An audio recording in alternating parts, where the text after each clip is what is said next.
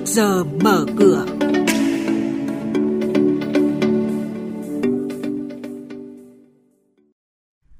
Thưa quý vị, thưa các bạn, Việt Nam có thể cân nhắc cho phép tỷ giá linh hoạt hơn nữa.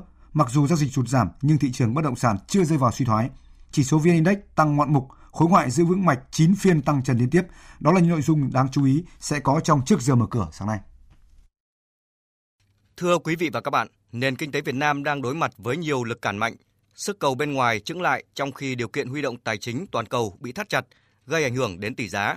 Lạm phát giá tăng và điều kiện huy động tài chính trong nước cũng bị thắt chặt, có thể ảnh hưởng đến cầu trong nước trong vài tháng tới.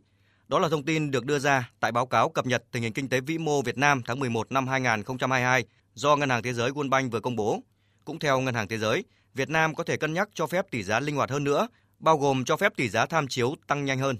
Dữ liệu thị trường mới nhất của kênh thông tin bất động sản.com.vn cho thấy, mặc dù thanh khoản thị trường bất động sản giảm sút, nhu cầu tìm mua nhà đất 10 tháng năm nay vẫn tăng 5% so với cùng kỳ năm ngoái.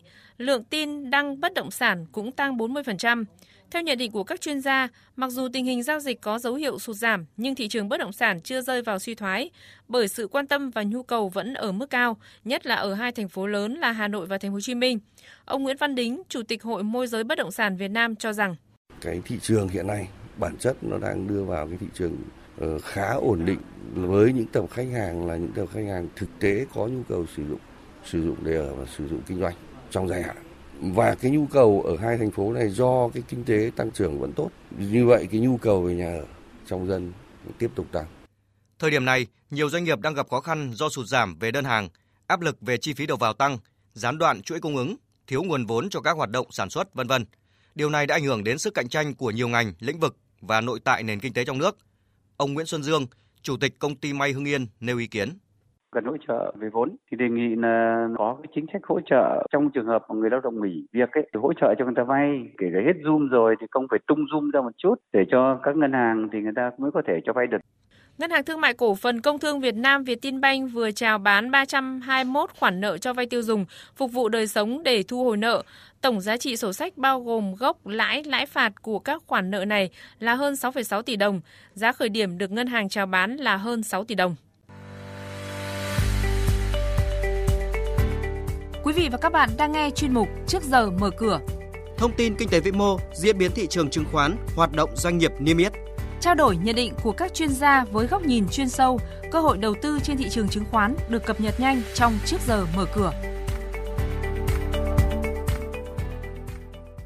Sau đây là thông tin doanh nghiệp niêm yết.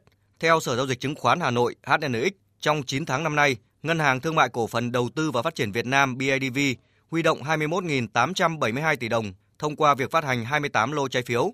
Hiện nay ngân hàng BIDV đang lưu hành tới 109 lô trái phiếu với giá trị hơn 55.948 tỷ đồng.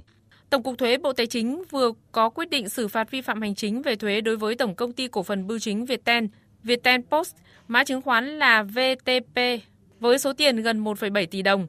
VTP bị phạt hành chính số tiền hơn 242 triệu đồng đồng thời bị buộc nộp đủ số tiền thuế 1,2 tỷ đồng còn thiếu vào ngân sách nhà nước năm 2020.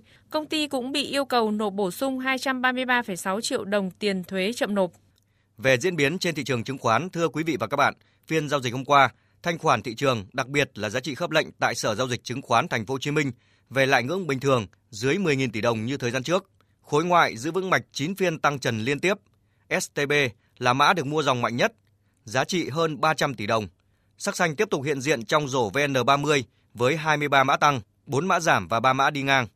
Trong đó, nhóm cổ phiếu đóng góp tích cực nhất cho VN Index là bộ ba nhà Vingroup là VIC tăng 7%, VRE tăng 7% và VHM tăng 6,8%.